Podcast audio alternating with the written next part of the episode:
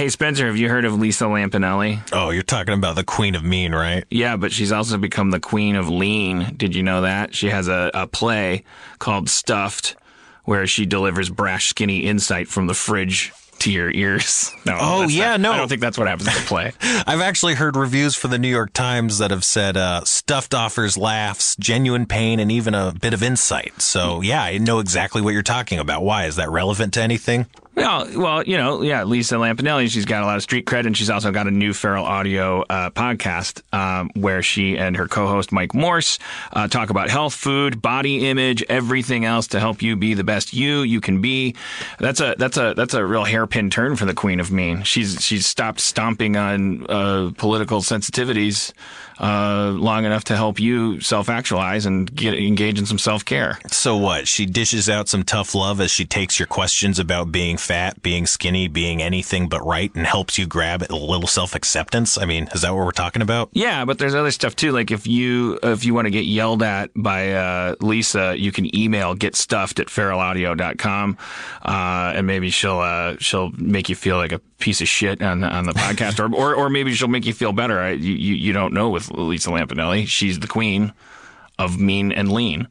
Um, give their give her hotline a ring 347-464-2654 and you might end up in the show that way too. But in either case, it's worth a listen. It's free. Like uh, I think it's very interesting that she that she's she's she's like had some transformative n- nutritional experience that she and now is is, is doing insights. Because you know what's interesting about the idea of Lisa Lampanelli talking about body image and stuff is that we already know that she doesn't give a shit about what your feelings. So and and what we probably need to do more of when we're talking about um, health issues and stuff is actually have some frank conversations. We're a very fat country very diabetic country very deluded uh, v- vain um, uh, self-loathing, uh, shallow country. Like, like what, what, what do we need to do to actually be healthy? I, I, I would trust uh, uh, the Queen of Mean turned Queen of Lean to, to, to tell me that. Yeah, so make sure you subscribe to uh, Get Stuffed. Get stuffed. Kick the craving. Subscribe to Get Stuffed on iTunes, Stitcher, feralaudio.com slash get stuffed or wherever you listen to podcasts. Today's episode is brought to you by Last Rampage, the new true crime film starring Robert Patrick, Heather Graham, and Bruce Davison. And we had the pleasure of speaking to someone involved with the movie. Hi, my name is Heather Graham, and I'm playing Dorothy Tyson in the movie The Last Rampage. The Last Rampage is a true story about uh, Gary Tyson and how his sons broke him out of prison. And uh, it's a very dark story. And Gary Tyson is not a good guy. I play his wife, and I'm super loyal and devoted to him, even though he's pretty much the worst person in the world. One thing I think is interesting about the movie is a lot of these movies, they tell a story about like, oh, this rebellious guy who was this cool gunslinger and, you know, he did it all these wrong things, but he did it for the right reason. And I think this story sort of turns that story on its head because it's got, at first you think he's a cool guy, but then you're like, no, this guy is just like a selfish, self centered, narcissistic jerk. I like stories about real people. I think sometimes real life is stranger than fiction. Like, I mean, some of the stuff that happens, you just go, I can't believe this is real, but it's real. And then if you do more research, it's even stranger than the stuff they put in the script. It's just like sometimes real life is stranger than fiction. Don't miss Last Rampage, the true story of the prison break of Gary Tyson. In theaters and available on iTunes and all on demand platforms today. For more information, visit truecrimelive.com or follow the movie on Twitter at Last Rampage Film or on facebook.com slash Last Rampage Film. Feral Audio. No new music. If you've got new music for us, please go to Feral Audio and give us new music, please. How's things, everybody? Simply out of laziness, we're going to start with this one.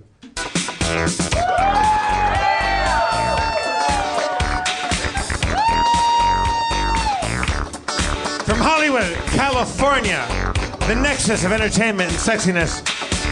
From the Meltdown Theater at Meltdown Comics and Nerd Melt Melty Melts, Harmontown is now in session.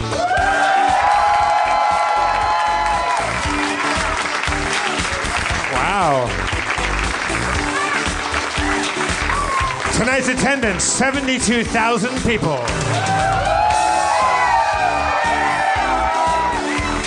Let's bring out the game master, Spencer Crittenden.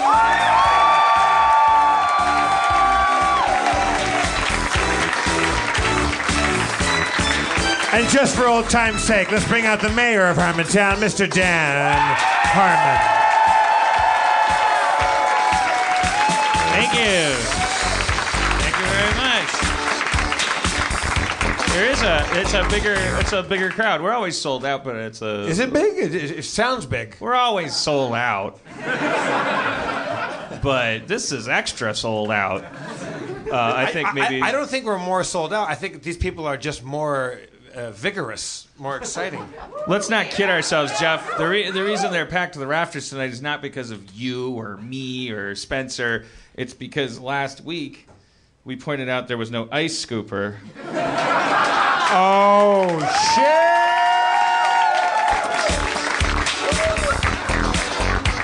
and they wanted to be here for the for the, for the, for the big unveiling. Dan, kick it off and scoop me some motherfucking ice out of that thing. Spencer, talk to Jeff while I make Jeff a drink. All right. Hey, how's it been going, Jeff? It's been What, uh, good. I've been traveling. I've been. ve- I'm, I'm a little uh, travel weary, but I'm very good. When'd you get back in, Jeff? I just got back in a couple days ago, but it was uh, They love They a were cheering couple the- days.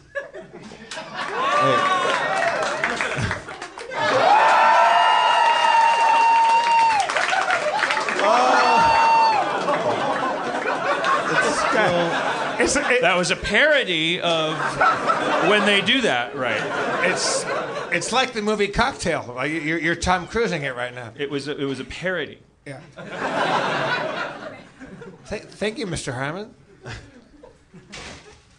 man. Okay, so uh, Spencer, Yeah, man.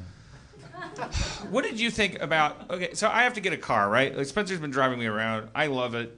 You love it, kind of. I love it. No, I love it.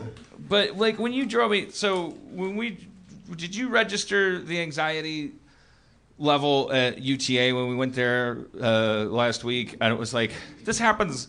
You know, it's like Spencer and I walk into a place together because he drives me, and then we, I go, and then I'll have like a meeting, and like at some, it's not a natural thing to have a chauffeur. Like it's not. Yeah. It's not. Well, a, I think it's it's pretty. It's it's the way of way of the land. It's not. I, I, it's not though. It's not. I mean, it's not the way of the waiting rooms where we go into. So that so the so the person at the desk is always like like hello, and uh, and then and then Spen- Spencer like like because he's like a squire. He's like an erstwhile squire. Like he drove me. He opened the doors. He he, he knew exactly where to go. I was just babbling about not wanting to tie my shoes the whole time, and then like Spencer gets to the desk, and then and, and then and the person goes like, "Can I help you?" And Spencer goes, "Dan Harmon to see whoever." Um, like he announces me, Yeah. which is which is amazing. Um, and, and then the and then Well, I do that anywhere we go, though. but then the but then the receptionist goes like like you're you're Dan or and who's he? And he goes no this is Dan Harmon. And then she goes well who are you? And he goes I'm Spencer. And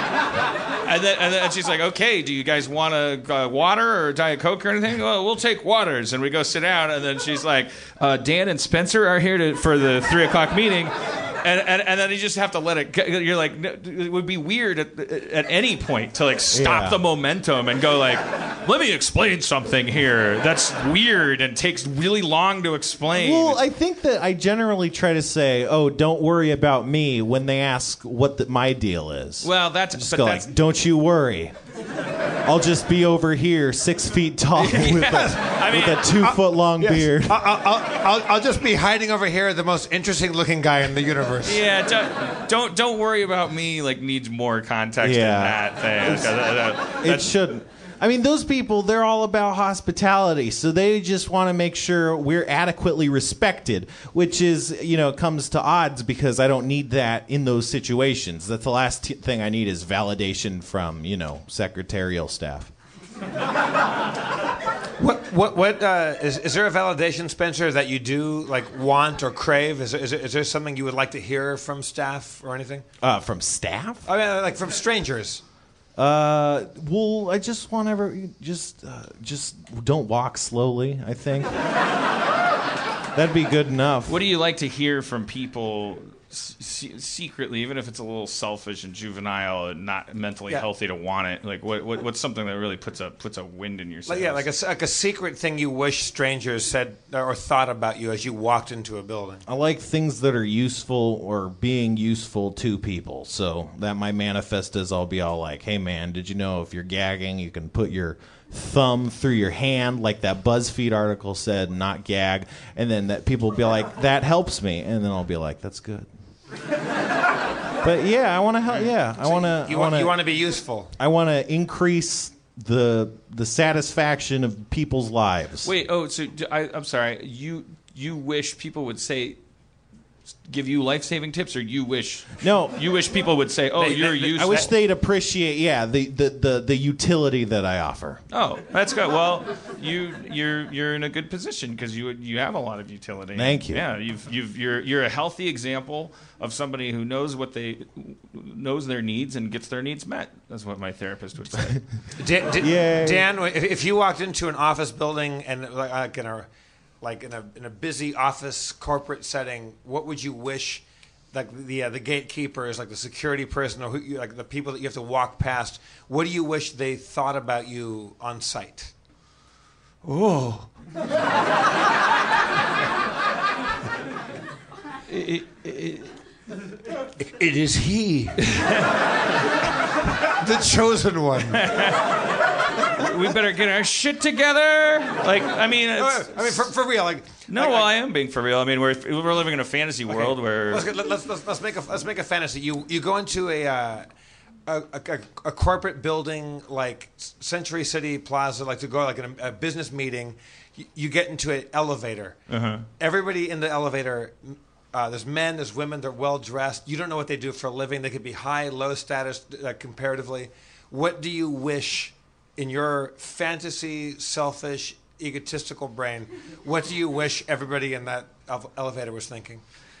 Uh, well, uh, I had something teed up, but then you asked the wrong question. Because I, like my fantasy was that one of the one of the people in the whole elevator would go would go, oh, Mr. Harmon, no, uh, I'm sorry, and then press a secret button on the elevator, and then the side of the elevator would open. And it would be like there would be like fog and lights, and uh, and, and, and I, I would just be like in my hoodie, like Mark Zuckerberg, and I'd go to the other people. I'd be like, I don't know. I just go through it. Um, so I guess the answer to your Yeah. question is I wish everyone on the Now, elevator what- what- thought, now- now what pick- is he doing on this elevator? Now pick the pick the person on that on the elevator that you hate the most. What do you wish that person was thinking when that happened? When you went out the side door? Wait, sorry, I didn't miss the top of that. Uh, so, so you you get secret side elevator door status, Right. and you have your Zuckerberg hoodie on, and you leave, and you're like, uh, uh, sorry, Right. And uh, what p- the person that you hated the most on site when you went in the elevator, what do you wish he or she were thinking as that happened? Like, like, like to make you the most happy. Uh, oh, I was wrong about football.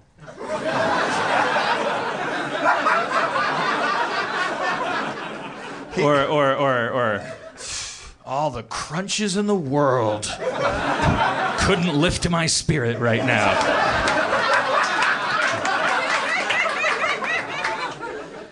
All right, you go into That guy fa- had pizza for breakfast. I've, I've eaten nothing but almonds for six weeks. And he gets to go through the side of an elevator? What what what- what happens? I I mean, like, let's fantasize. What happens at the side of the elevator? Does it get you to the floor that you're going to faster, or does, does it, or does it take you to another uh, Yeah. realm? I- well, I mean, people go into a building and they go up and down. That's like that's like with people me, shit. Like, and you'll be Yeah. in a world of pure imagination. the truth is that way. Not this is a fucking lie. This is a rat race. Oh, I hope I get to the 35th floor. Uh, psych. Yeah. Uh, The real people go this way. Me and DL Hughley. All right, so Remember, Jen- isn't, isn't he the one with the special purple door at the airport? Remember? Or whatever. Har- Har- Harmontown deep cut. Well, I, I think that's. I mean, you know, we got we have special friends here tonight. That's probably why it's really packed. Um, I just wanted to tell you guys that um, I I have a lot of paralysis when I when I talk to people in person, but I could get into that later. like I don't really know how to talk to people, and that's and that's that's the. But you, I, I think in the last few shows, you've gone through leaps and bounds where you have done very good interviews. No, but you're but you're talking about up. This is a lie up here. I'm talking about like actual like riding in the Uber when the Uber driver goes, uh, "I'm gonna go up to Fountain." it's shorter. It's shorter. You could you could go you could go uh, down Hollywood. You can keep going down Hollywood. Um, I uh, no no no Fountain, Fountain. And then I just go. Right. I don't want because I don't want to. I don't want to talk. I don't want to talk to you. And it's not even about the conflict. It's just like I don't. I don't know how. It hurts to talk to people. It, it, it makes it's it's like showering. It's like hurts my skin. And, and like and uh, uh, like when we were in New York, and I I like like like when I was I was walking outside that restaurant, and then the waitress because it was Dino's favorite restaurant. Everyone knows Dino's, and everyone knows us, and and the the the, the uh, waitress uh, runs into me out there, and she goes, "Hey, how are you? Hey, have you met Wes Anderson and Spike Jonze?" And and I'm like, and she points through the window of the restaurant, and there they are, and uh, and, and I'm and I'm like. No, and she's like, you should meet him, and I'm like, no, I shouldn't. Uh, that's like royalty, first of all, and like I'm, and she's like, "You're royalty," and I'm like, "That's the problem right there. Is that you saying that and that whole thing being there? Like, I there's tears, and I don't want nothing to do with this. Like, I, I if I was, I, and then she dragged me in, and she said. Wes Spike, do you know Dan Harmon? Okay, that's a nightmare. And they're like, That's- no. And I'm like, hi. Nice to meet you. Also, I'm going to go in the back. And I could have done that anyway. I don't think I would know if I sat down next to them which one was which. I, I don't know. That I didn't would- know which one was which either. And and I'm happy about this. We Wikipedia'd it later, and my guess would have been wrong. because they look very different, but I, but I thought I thought you know ah. what these guys are masters of, of, of the lateral. I bet the guy you think is Spike Jonze oh. it looks like Wes Anderson, and I was right, except I was wrong. So, I would have made an ass of myself. So how did that cover? Did you sit with him, or did you just walk by like like like meeting the meeting the Queen of I England? just, I just, I, I just play. I'm 42, so I wasn't like, I didn't, I didn't like fuck. I- My whole goal is just, to just leave only footprints. I just, I just said, I just said hello, nice to meet you. I made eye contact. I, I, I breathed regularly, and I just, I just shook their hands, and I made eye contact. I didn't, I didn't go in for the double cup, weird, like sexy handshake. I just, I just shook their hands. I said, "Hi, nice to meet you. Hi, nice to meet you. It's very, very, very exciting and weird to meet you guys." And I, and I walked away. And I feel like I won Do you- by doing do that. You, do you think that they knew who you were? No, no, I hate the question. I mean, I mean, I, wonder because like, you're not not a celebrity, but I, wonder if you are on their radar or not. But I, but I, well, I, I could have, I could have like, like through work, you know, having a studio and stuff. Like there was, if I had known which one was Spike for sure by looking at him, I could have. There was like an inroad there. I could have said, "Oh, we have mutual friends." Boobity boobity boo boo. But I, I just boned out, and I think I'm a better person for it. But the, the, the, it, it wasn't. It's, it but it wasn't about. It wasn't about politics. It wasn't about. It wasn't about. It wasn't about star fucking versus like nervousness or anything like that. I'm talking about like that could happen with anybody. I don't like talking to anybody. Like like like I like I, I've ju- I've just gotten able to like do the thing like like you know when people with pe- if somebody says like like the, the, the, it's like I've forged this world like I'm like Sauron like I like like I like I created this dumb like weird world for myself where I could be comfortable and it's like like every little every little aspect of it is engineered including the fact that like I, my, my the only physical social interactions that I can handle are people like like like on a sidewalk going like getting excited when they see me and pointing at me so so that I know like it's done where there is no there, we don't have to worry about anything. But if you meet somebody like at a restaurant or anywhere, uh, Uber driver that doesn't know who you are, that's that's never fun for you. no, God, no, no. But, but it's I- I- pain. it's physical pain. But I've, I've been around you when I've like when you stumble onto common ground with a stranger and you can go, oh, and you get really excited about that. But That's always when I'm being introduced to them through a friend or something like that. Like when you're hanging out, you know, having drinks, and someone's like, "Oh, this is Molly, and uh, she's a friend of so and so." It's like, "Oh, what do you do?" "Oh, I'm an astronaut." "Oh, Jesus Christ, I have like 90 astronaut questions, and then yeah, it's it, it, it, it's. Uh, I mean, those that that yeah, that's that's good, that's fine, but that's not 90 percent of like how you have to talk to people. Like you have to talk to people who are scooping ice cream. If you like ice cream, you have to talk to the ice cream person. They're, they're like, well, how many scoops do you want? And you're just like, I can two, two, two. Like it just fucking like my brain just explodes. So- I can't. th- that's so funny because like th- that's my favorite thing is like I I I- I'm like infatuated with strangers like and the uh, the the, the person sitting next to you is the most interesting thing in the world to me, uh, be- because of the uh, the free fall, the chaos of that moment when you're talking to somebody and you go, I don't know if, if we have anything in common at all.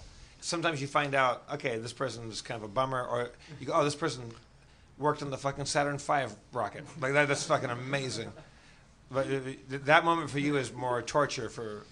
Yeah, I think we both agree that it's like falling off something, and Right. you- and and you're just like, I love that, I do. It's my and I'm favorite- like, I hate that, but I, and I feel like I'm I'm honest, and you're like a Patrick Swayze thrill seeker or something. I mean, I, I like it because you, you can find out. Like, I, I can be very misanthropic and very philanthropic, like from moment to moment, depending on uh, the quality of the person sitting next to you. But there's times when, like, I get really endlessly fascinated by a stranger. Uh, you do too, but you're you come at it from a very like Holy shit! I just got phi- philanthropic versus misanthropic. Phil as, a, as like file, like pe- like pedophile likes children. Yeah. yeah. like like like They I- love I- it. like that's not the file word that you like are the most familiar with. God damn it!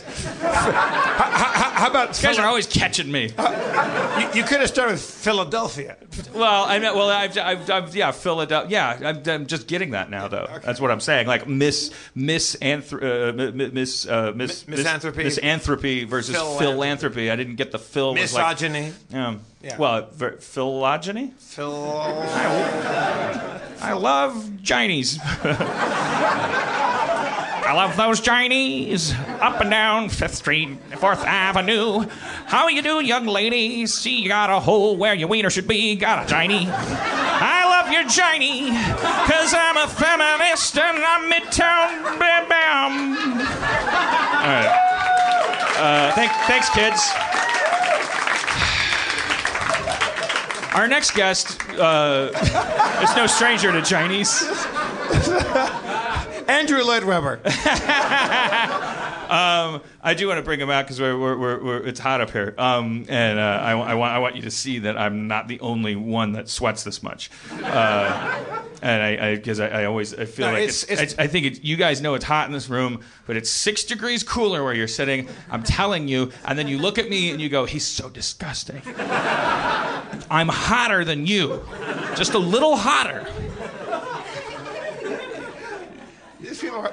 There's people sitting out there fanning themselves right now. It's, it's like the, uh, like To Kill a Mockingbird. You know, it's. I, I- I just come to bust up a chifforobe. It's so hot It's in here that, that that civil rights are being like are, are back on the table. It's it's it automatically when it gets hot enough, every play, every room becomes a southern courtroom. Uh, uh, uh, tech textbooks may not be allowed in science class tomorrow, depending on what happens tonight, because it's so hot. It's the, the it's, Our next guest is Gregory Peck, everybody. um, uh, old friend of the show. We miss him very much, but we're so glad he spent some time away because he's been busy and uh, has done something really incredible. Um, not that he had not done all, all kinds of incredible things. We were we were happy with him quite the way he was. But he kind of, if, if you're talking about the, th- the person I think you're talking about, he just deals in incredible hum- humanity all the time. that's, that's what he fucking does. He does it, and he does it for no reason. He does it because it's what he does. It's, it's he uh, he's a magical like magic person. He's a magical magic person. Uh, he's our friend, and, and let's talk about his new project, which everybody's going to be really excited to see. Uh, please welcome back Bobcat Goldthwait.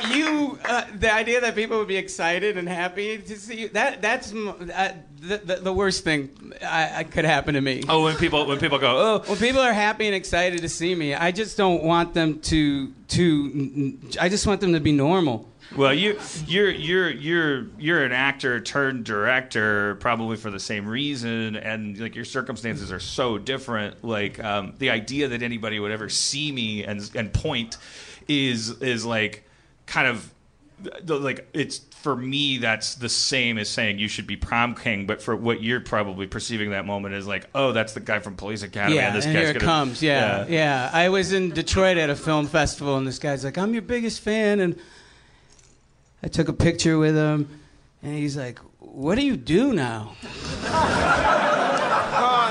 yeah you can My biggest fan does not have access to IMDb.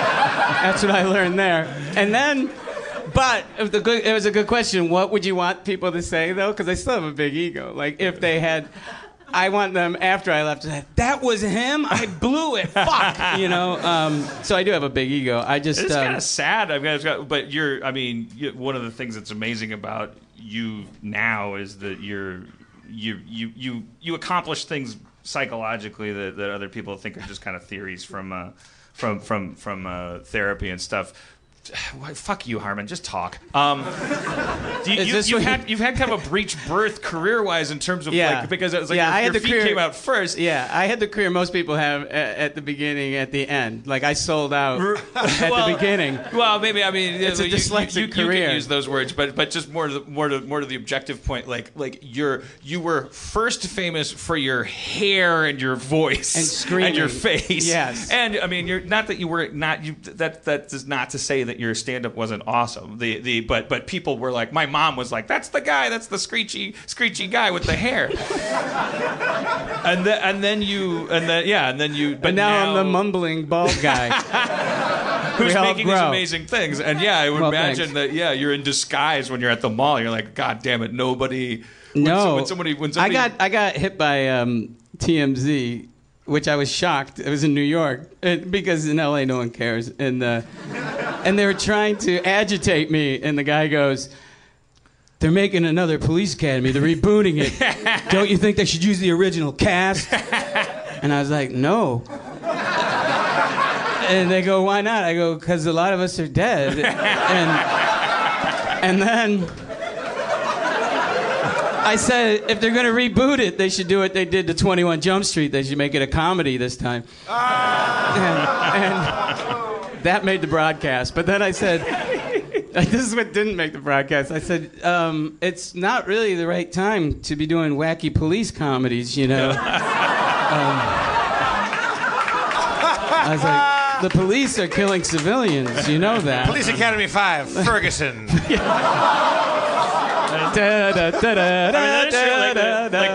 Oh, Mahoney. that first movie in the 80s, it was like the central point of the irony, that crawl in the beginning. Was like, oh, this crazy government. Now they're going to let it just anybody be a police, and the and the and the you know the And then it happened. Yeah, the covers. It's like oh, I'm scratching my head with my gun, and I'm I don't know what to do with my gun. Bang, bang, bang, bang. And it was like a joke then, and now it's like a horrible. reality. I get uh, sometimes I'll be doing shows and I'll get someone will give me the Police Academy DVD, the the first one, and um, I wasn't in that. and and I just I just I'm not in this movie. Bobcat Goldthwait. You're not you're not in the first one. You're in the second. No, I didn't think the quality of the script was there yet.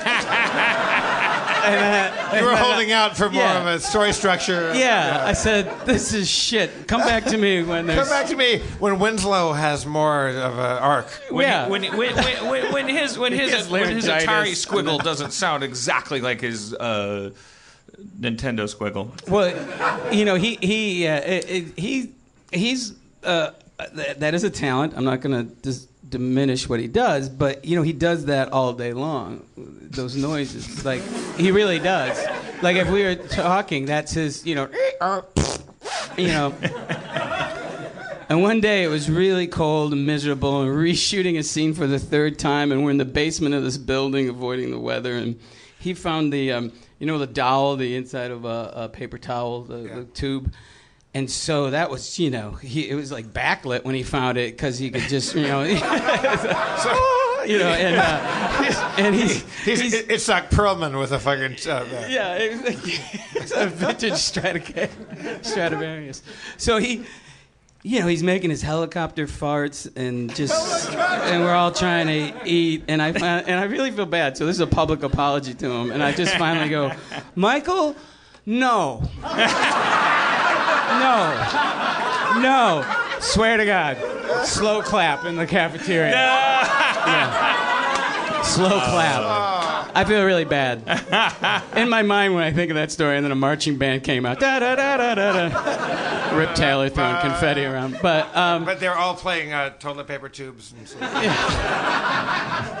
All right, so um, uh, since the last time we saw you, uh, I think you were, you were talking about this early on. You were you were shooting footage back when we first uh, uh, made friends. I even think uh, you've been working on this for a little while, calling it together.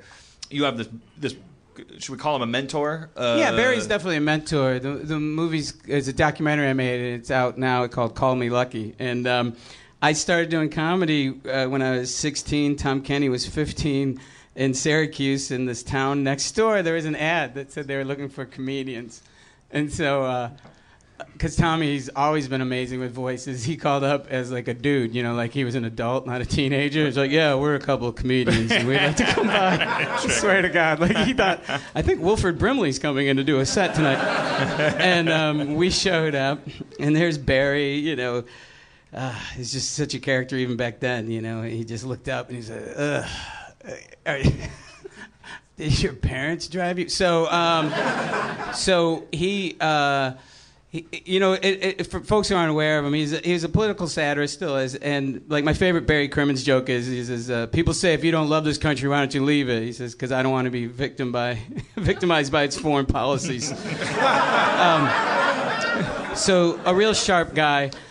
And he started a club in Boston that, that a lot of folks like Steven Wright and Paula Poundstone, myself, a lot of people got their start in this room. And he was he was definitely a mentor and the gatekeeper. Like if he thought you were derivative of anyone else, you didn't get on stage. And and, and so was Kevin Meaney and Steve Sweeney and Lenny Clarke. All these comics came out of that scene, and he he drove it. Um, I don't feel like I'm.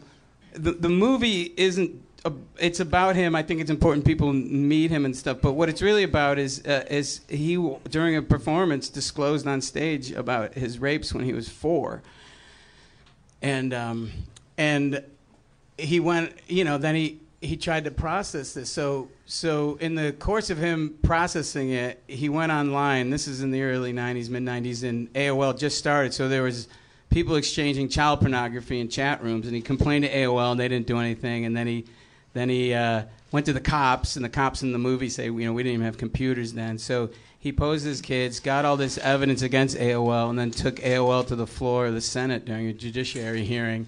And it's it was like a Capra story, this like you know nightclub comedian embarrassing this giant corporation, and then How- afterwards how- there was a shift the- in him. What was the process for him? Like, like, how did he go? By the way, the movie's funny. I know it sounds. the movie's amazing. How- I mean, how- which is a story Tom. in and of itself. Is the fact that this is like you you've made these movies that people adore because they're so punk rock. They're so you. They're and they're so they're so sort of just like if if they're nothing else, they are they are you just trying to steer off of any conceivable road in front of you. Uh, Shakes the clown and uh, th- th- like there's people there's people who like like like. And there's a there's an anger to that stuff too. So the irony I guess to there me is. I don't see it, but yeah. I mean, you're guess so. laughing the whole time, but you're li- kind of like humor. God bless like- America when we, we shot a baby. I really thought, I really, it was like I wrote it. You know, he goes, but she goes, "Don't shoot, I have a baby," and he pumps a shotgun. She throws it in the air. and we shoot the baby.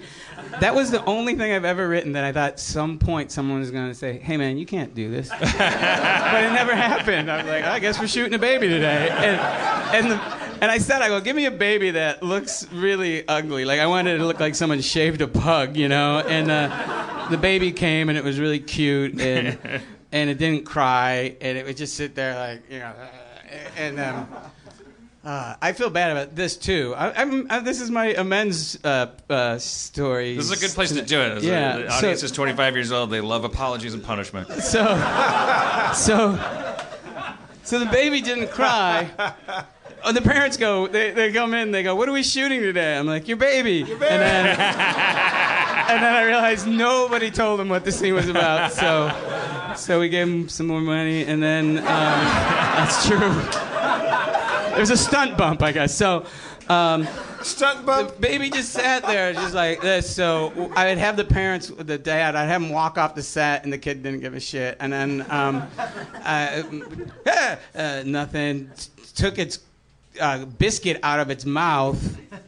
Nothing, just sat there. So then, I'd love to tell you I'm a better man than this, but I got down on all fours and I put keys over the lens so it would be looking in the right direction. And then I got right in the baby's face and I was like,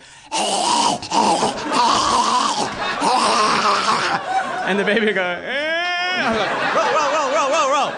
And, uh, and, and whenever I would duck out of the way, the So- baby would so the shut key- up immediately. The keys were to get the attention, and then you were there to horrify the baby. Correct. Okay. But as soon as my face wasn't there, it would just dr- shut down. It was like that Michigan J Frog, you know, like, hello, my baby, hello, my ragtime doll. you're, you're running and getting the GP. You're like, I swear to God, the baby. he was crying. Sure, he was, Bobcat. Free beer. So I um.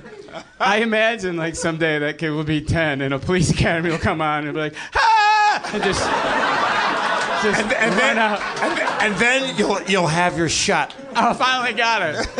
Um, but anyways, So- to, to, to wax schmaltzy about it, or just at least kind of mythical. I mean, well, all of that, all of that awesome punk rock uh, anger, energy, whatever you call it. You don't call it anger, but like No, I guess it is. cynical, whatever, like uh, uh, non-establishment. Uh, and uh, you you had this father figure early on in Yeah. your in your comedy career who who had this scar in his life, and and then one of your you know you've made all these different kinds of movies. Like, like your most recent one before that is this you know is another weird turn for you, the found footage like a Bigfoot movie. Yeah, yeah. it's like that does not resemble Shakes the Clown that much. Yeah. It's not like you're uh, Rob Zombie trying to like you're like no you don't get it yet. Um, No, I, I, I just like Bigfoot. the cheerleaders are dumb and they should be tortured. I, one more movie and I swear you're gonna get it. No, I just wanted to make a Bigfoot movie because I, I like Bigfoot, and um, and then you cradle this guy with your with a with your first documentary. So yeah, so Barry, it's funny you say anti-establishment because I met him as a teenager, and here's this guy who was totally anti-establishment, and he didn't, he wasn't condescending t- to us. He actually encouraged it. So, you know, that was that really. Uh, How did he come out of it? Like, like what's his like? Is he happy with what what happened? Is it is that satisfying for him? I or don't is it- think he was happy. I mean, not, not happy, but like, like, it, it, no, he's the first one to make those jokes. Yeah. We, there's a scene in the movie where uh, he actually goes into the basement that this happened in, and I was just filming the basement because I thought that was way more powerful just to show these spaces, but I did not want him to go in there. And he goes, "You go through a problem, you know." You don't go around it. i this isn't. There's no demons. I'm demystifying this space. I'm going down there. You can film it or not. had he been back there since? No, no. He says uh, it's not a place I like to. This is the out." first time when you. Yeah. Wow. So he he was like, um, so we had a huge argument, and and and and I said, well, just give me five minutes so I can roll, and it's in the movie, and it's very powerful, and. Uh, there was a reason I was trying to remember, but but one of the things happened is he, he's very eloquent in the basement, and then afterwards, because I knew it had happened, he went into shock. You know, he does this weird thing when he's going into shock, and I knew that he was in shock. And he goes, I can't remember what I said. Is any of it usable? And I said, Oh, it doesn't matter. I'm going to play yakety sax the whole time. and so, oh, that's what I was going to say. Just what you're saying. He said, um, oh, and we were doing a Q&A, and I said, you know, and I wanted to film the spaces, and I didn't. I didn't want to do reenactments, and he goes, "You didn't want to do reenactments." it works every time. But but, but Bob, Bob, does does does, uh, does Barry emerge from this like is Yeah, is that, I mean- is that more healing for him? Or yeah, yeah, and you know the the point of the movie for me was to show he comes out through the other side, and not only he's not a person a, a victim of this, as he says, I'm not a victim anymore. It, it it is about coming all the way through the other side, and and um, you know he starts off the movie he's just full of rage, and he's still angry, but you know his his targets are now you know uh, uh, more directed at people and things. That's what that's the, that's the thing that I want people listening to this for as far as plugging the movie is concerned. If you're you know because uh, like the tough thing about good movies, especially ones that are profound that have to do with like insights into human darkness, like they're not always at the top of your list. Like, like, yeah, no matter how good. Yeah, like you, I you still know haven't seen the act of killing, and everyone says it's a great oh, movie. Man, it's a, I mean, it's the most important movie you'll ever see because, Yeah. But, but, and that's what. I, but the, the thing about that is that I keep saying to people like, yeah, but don't don't worry about it. It will not challenge you that way at the beginning. It's it's it's colorful and whimsical and ironic. It's it's um, it's it, that's and your movie is similar in that sense. That's why I texted you halfway through it and was like, this is this is really genius because there is, and it's something about Barry too. And I think I I don't think I have the IQ or the vocabulary to articulate what what the what the real important thing about about what's on the microscope slide there. It has something to do with the fact that he's really smart and really funny and really autonomous and really unafraid of the entire United States government and all of mainstream society and anyone that could ever tell him that he's gross or fat or dirty or stupid. Um, uh, he he's but and and and that he doesn't cut the silhouette therefore of somebody who is capable of having something so uh, just uh, just so that's this is where my vocabulary breaks down. It's just uh, the dichotomy is very interesting to me because he's not. It's like we're used to breaking up the world into guys like that that are like it, it, it, he he didn't he didn't. He didn't say, "Oh my God, I was molested on stage," and then and then curl up in a ball and start sucking Oh, his no. thumb, and then become really unfunny. He became even funnier and even smarter and even stronger. But it- and in, and in a process, though, he had to ask himself questions about like everything that that he had ever thought or done, and every formation of all. And how do you know? Even those of us who don't can't point to a big red trauma on a map, we have to go to therapy and wonder how much of what how much of what makes people chuckle when I talk has is unhealthy and how much of it is like I don't know. It's it's it's a really it's an important movie for that reason. It's just a I, I this is the here put this on the poster. I'm going to give you a great quote. Even if he hadn't been molested, this would be a great documentary. um, well, that was because he's a really really incredible like like like, like well, I think with that, like people go, well, you know, did you pitch this movie? It's like, where? Like here, go, go, Bob. Hey, here's a comedian that you're not familiar with. No, wait, he gets raped as a kid. Hear, hear me out. Hear me out. Uh, don't, don't step There's ten million dollars, Mr. Goldfarb. what, what was it like? Uh, like, did you, did you get like? What was it like the, the journey for you on that movie? Like, did you think that you were going to get through that without it being hard? Did you know how hard it would be for you? Like, like what what was your journey through all that darkness and all that sadness? Yeah, there was a. It was, uh, i- i- you know, to, to- you know, I was very concerned for my friend, and, and Barry says that whenever the movie would have come first, that his his well being was always more important than making a movie, even if it was a, a, a movie about it. But it was. It's been very hard, you know, and and and it's What did weird. you What did you go through? Like, what was your journey on that? Well, it's now. You know, we've had a, a lot of success with the movie, and we show screenings, and people, you know, really like it. So I have to deal with that. I don't like success. And then there's no, no, I'm just kidding. But there's there's uh, often after the movie, you know, adult survivors come up and they disclose, and often they're telling me this is the first time they ever did this. So, you, you get a, a full portion of that every time you, you show the movie. Yeah, yeah. It's been it's. I'm I'm glad the movie's helping people. I'm glad it's been doing so well and people are receiving it. But you know, it's it's. Um, I can you know, the the the birth of the movie, and I'll talk about it here because the last time we worked together was was here. Um, you know, you know, Robin Williams is my best friend, and he. Um, he knew I wanted to do Barry's story all the way in the mid '90s. I thought, you know, we, we took a swipe at scripts and everything because I thought I'd want to have someone play him, and it was Robin that kind of suggested that I jettisoned that idea. I'm smiling because he was like, uh, he's like, I'm too old to play that role anymore. he's like, he said, why don't you do it as a documentary? So, so I was last, like, last time I we talked about this was uh, Tasha, your daughter's birthday. Yeah. And you sat down and said, "How you doing?" He said, "Well, I had a breakup. My best friend died, and I'm making a movie about uh, child rape. yeah, child- it was. It like- was. It was like, even better than that. It was divorce, broke up, decorating the Christmas tree with another woman. My best friend passed away, and then yeah, for about eight to twelve hours a day, I'd, I would edit a You're dealing with this shit. uh, child rape documentary. So it was. I'm really ready to do like a talking duck movie. You know, uh, just something really asinine. Well, that's- you know, I mean, here comes quackers. They were letting you sh- shoot babies before, but now you've like. Yeah. Do, you, do you feel like there's like the, you got the car, the karma holsters all f- like full, and you could like you could shoot eleven babies in the next Well, movie? Yeah, and everyone was like, at least it wasn't like that doc. So, um, but Barry wants to do a sequel. He calls it "Call Me Greedy." Um, but um, so Robin was the one. He said, you know, shoot as a doc, and he said, uh, I said, I don't have any money, and he actually gave me some money to start filming, and that's how the whole movie got made. Was that? And you, was you wanted him to do a live action version as him as Barry?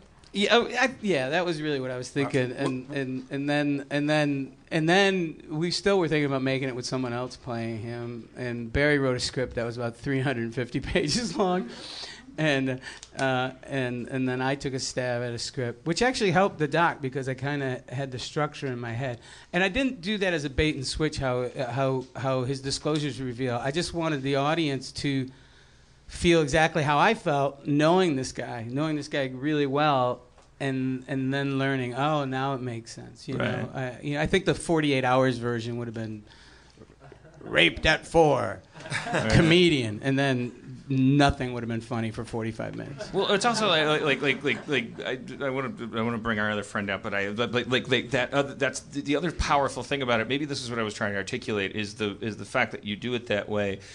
It it's an because I feel like sickness, abuse, death, like the things that we fear, the things that we know that are the worst things that can happen to us, we tend to relate to them emotionally as diseases. And when our friends are afflicted with them, like we we have this temptation to like we it's it's this hor- it's this terrible syndrome of shame and guilt and and, and stuff that we, we we go like oh god that, that well this person if this terrible thing happened to them then then that makes them a different kind of action figure they need they need special tools and backpacks and things and they're not uh, uh, it's like it, but the the nobody is more human and more dimensionalized than Barry Crimmins. Like, prove that nobody has more tools to deal with any manticore that would cross his path. So Uh, he said- and, and, and and then and then this this this thing is placed in his path when we watch him eat it and we watch him digest it. And we do, we, we, we do it with him and that's it, it humanizes it and it, and it it makes it a real thing which is really I often wonder because if Barry, if because he he almost in my mind may have been that kid at four, because his friends were talking about some uh, preschool revolt that he led. you know, he they handed out books and then he threw them out the window. like well, we're not going to need books. so.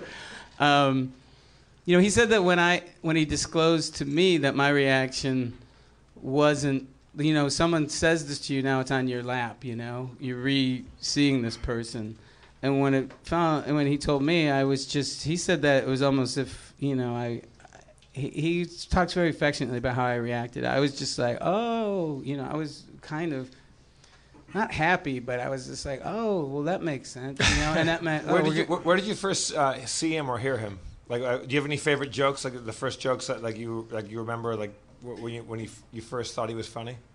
Oh yeah, I mean the first time I saw him, you know, Yeah. he, he was just the first thing I remember was just the first time I saw him walk on stage. He's he's swilling a beer that he pulled out of his jacket, and he's smoking, and he's like, "Ah, "I'm on a health kick lately," and, and, and, and, you know. Let's. Uh, uh, we, we, we, we've kept one of our other Oh, I'm uh, sorry. uh, dear friends uh, uh, uh, penned up in there, who, like you has been has been out in the world, and we want to hear what he's been up to. Let's bring Curtis Armstrong out.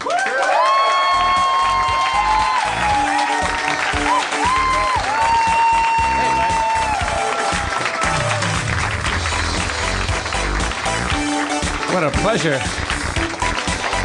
Thank you. Thank you. Hey, buddy. I have, I have these I have these friendships that I only lit- that literally only exist on stage, and it's very unhealthy. Like it's a very like a like like what, but. Yeah, so I, I'm just, I'm, I'm, I'm just, I'm just, I'm just explaining that I'm not a healthy person, and that, that, like, that's what I was talking about earlier. Well, that, that that that goes without saying. But what was interesting for me um, is that I, you know, was I'm here because I've been away for a while, and I I asked if I could come by, and he said yeah, but of course he doesn't tell me. Oh, that I'm here? That you're here. So that- I show up just as you come out. Oh. And it's the first time I think I've been in a room with him in about 30 years. Oh, or what, I didn't know you guys crossed paths. What We did did a, a little We did a movie, movie called One. Crazy Summer from Oh, the, yeah, oh, Doug, the Jesus Savage fucking Christ. canon. My brain like re- That, just that was like, rotting away. Bob. That's, We keep that's what missing Joel, each Joel other. Murray too, right? Joel Murray, yeah, Who is was Bill in Murray, God Bless, right. God Joel bless America, God whom, we love and America. adore. That's- John talked about this movie ad nauseum. I was like, Why did I not make that fucking connection? Am I? Well, that's It's how we right. met. We were uh, we were in our twenties and we made that movie, and it was I. I'm a big uh, indoor BB gun enthusiast, but at the time. At the time we made that movie, I was a big uh, indoor model rocketry enthusiast. Yes. So every night I'd go back into my room and build a big rocket and then shoot it down the hallway of the hotel. Because there was this security guard who was like, "You guys are making too much noise," and I was like, "Oh, I'll give you noise." yeah. So we would sit there with lawn chairs and wait for this poor guy to Joel- come Joel- around the corner and go this rocket at him. Yeah, that was a lot of stuff like that. when It we was made that great. movie. And what was really great about that movie is if you see it now, there's Bill Murray, there's John Joel, Cus- Joel Murray, Joel. Joel Now I Murray, feel better. Joel Murray and and Bill uh, and uh, uh, Cusack. John Cusack and Demi Moore. Demi Moore. But what's really funny about it is he's so completely took over this movie. He, you you Wow. to- no wait finish what- let me finish what I'm saying. So what happens is I'm in heaven We right all now. show up and I we love all, this movie. We all think that we have our thing going and we know what we're doing and we have our bit. And, you know, Cusack's got a name already and Demi's got a name already. But after about a week on the set, they're all talking like him on camera, not just off camera where we're off going, you know, but on camera. And it started like with Cusack It doing did. it, and Johnny then did it, and yeah. then, remember he remember did this? a little bit, yeah. And and and Joel, and then Demi started doing Yeah. it. So they would be on camera doing scenes that had nothing to do with him. And Savage Steve is like, you know, this wasn't supposed to be about Grover's. That's right. But when we, so to me, he was on um, General Hospital. Cusack had done that uh, uh, Rob Reiner movie, A Sure Thing. Uh, everybody was coming up. Everybody had a high Q, but but Curtis. So we'd all go to dinner, and nobody would recognize anybody, and there'd always be. Booger! It's fucking Booger! Booger! Booger, come over here! Occasionally there'd be Jackie Templeton, which was uh, Demi's character on that movie. No, it was great. It was it was such a great I thing. can't believe- There's a scene where where uh, Steve told me later that scene where uh, I s- uh, it's with you and I. And and I say talk about a little fat kid who Yes. was growing Oh, up. God, yes. And he goes, "Were you that fat kid?" And I was like, "No, I used to punch the shit out of him." and, and, and I'm almost in tears telling that story. But I didn't I didn't remember this. Steve said that uh, that was something I pitched, and and we you just- didn't pitch it. I'll tell you exactly what happened. So we're I'm on gonna fucking die over here. So happy. I've I have never forgotten this because I honestly didn't know Bobcat at that point. He was just this this godlike thing that showed up on the set one day, and you couldn't stop. You, couldn't speak. You weren't because familiar, you weren't familiar with anything. That no, I mean, I, seen I, him. I, I don't know if I'd seen him. I'd never seen him live, so I don't think I saw him live a lot after. But at that time, I hadn't seen him. So, but he shows up, and there's just nobody like this man in the world. And it wasn't like he was on in that sort of Bobcat character all the time. He wasn't doing that. But he was so interesting and so funny and so smart and everything all this great stuff was coming out of him and you just wanted to sit and listen to him. And so we're at lunch one day. He comes over to me and says, "Come here." And he takes me into a garage. And I'm not falling for that again. and he says, I he says, I, I have this idea for a scene and I want to run through it with you before I show Savage. Oh, okay. This is what happened. So we sit down and I'm just looking at you waiting for you to start. And you start in on that speech where you say, you know, there was this little fat kid once, and you know, and you you go through the whole thing, and it's very funny if you know the movie and if you see the movie, he's really funny, and and he tells this whole sad story about the little fat boy, like he's confessing, and I say, and I just said to him, as a person, were you that little fat boy? and he said, no, but I used to beat the shit out of him and I thought it was the best thing I'd ever seen. So we got Savage from lunch. And we ran through it again for Sa- for Savage, and it's the big scene that he has in the movie, and he just came up with it. But I didn't. Uh, yeah, I, I was naive about how things work then. Apparently not. Yeah, no, Uh, I- apparently you could just put a scene in a movie. well, I wouldn't. Yeah, I know. But You were except, right. You were except right. he was I right. learned. when you had me direct community, I didn't do any of that shit. Bob, you didn't come down and go, "What the fuck is going on?" Goldthwait, Goldthwait's in a scene now. Wait, so, so for real, Curtis, that, that whole scene, that that monologue is all improvised, all- improvised entirely by him in a garage. because that's one of the memorable like. I of the- know. That's of the- why I'm bringing it up. That's Is one of the fucking big amazing. scenes in the movie. I movie. do remember it, and I have the best memory in the world. Because I forgot that they were in that movie together. I mean, I, I, I get to travel around a lot with Joel Murray, and uh, you know, Oh, I love and, and Joel. whom I love and adore, who's one of the most delightful people there is. Uh, and he's told stories about working on One Crazy Summer about how much fun you guys had. Yeah, it was really- and like, really it- for, like all the partying because it was the '80s and it was It groove-tastic, and, and it was like like really sexy and fun. I remember the uh, Cusack's like, I got this friend, and he, he he's going to put him in the movie, and it was Piven. And Piven shows up, gets hammered, jumps in the pool, cracks his face open on the bottom of the pool. It hasn't been on camera yet, and they had a they had a putty his face with mortician's wax. That's right. He had a big cut in his head. Aw, Pivy. Oh, the Piv. poor Pivy. Mr. Selfridge. Um, so, well, let, let, let, Okay, well, must that's been- enough one crazy But, summer. but, but, but that must have been an awesome time to be young comics in. Yeah. Uh, when they were making big comedy films, like Well, I remember that the name of it was called what was it My Summer Vacation or Greetings? My Summer Vacation Yeah, yeah. And then uh, they were saying Warner Brothers said you can't call that because they had vacation.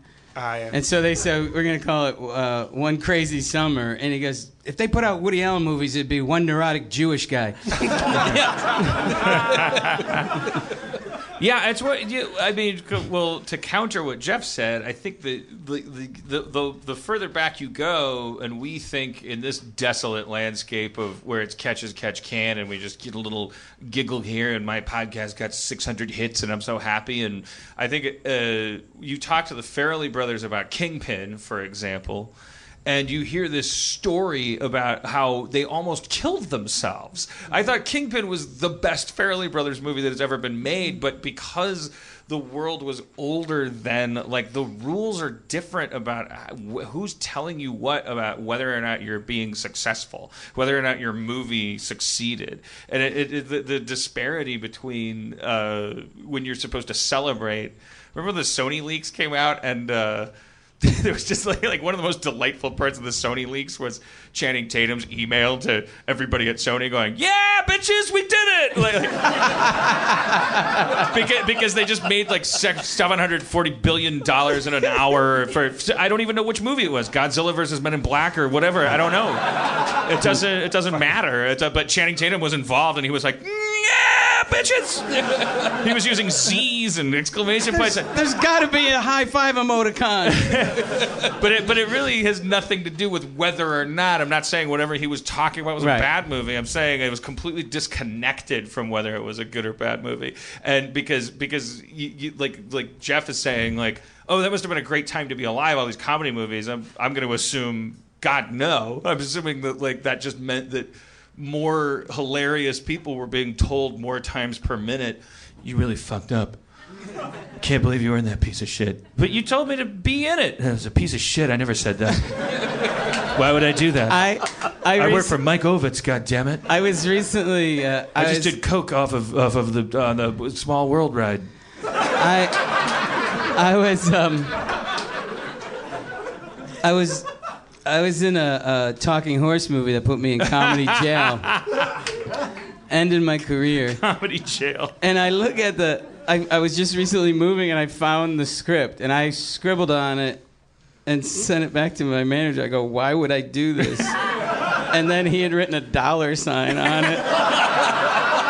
Can't. A- a- a- agents I'm, are the. I'm shameful telling this. well, they're the opposite of therapists. The agents tell you that you should worry about everything and money matters. like, like, like, like, and, then you go to therapy and it's like, no. It's true. I uh, yeah, so you know, I just make my movies so far out of the system, and and you know, I, I love working. On, I love working on community. I love working on people people's shows that I respect and have fun, and that's great. And then I go make these movies, you know, and and I don't mean to throw my agent under the bus. I'm not going to be specific. One of my agents, that way I can get him off the hook, but you know, he he called me up and he says, um, because it was in the trades, and he goes, "Hey, Sundance." And I go, "Yeah, yeah, yeah. You made another movie."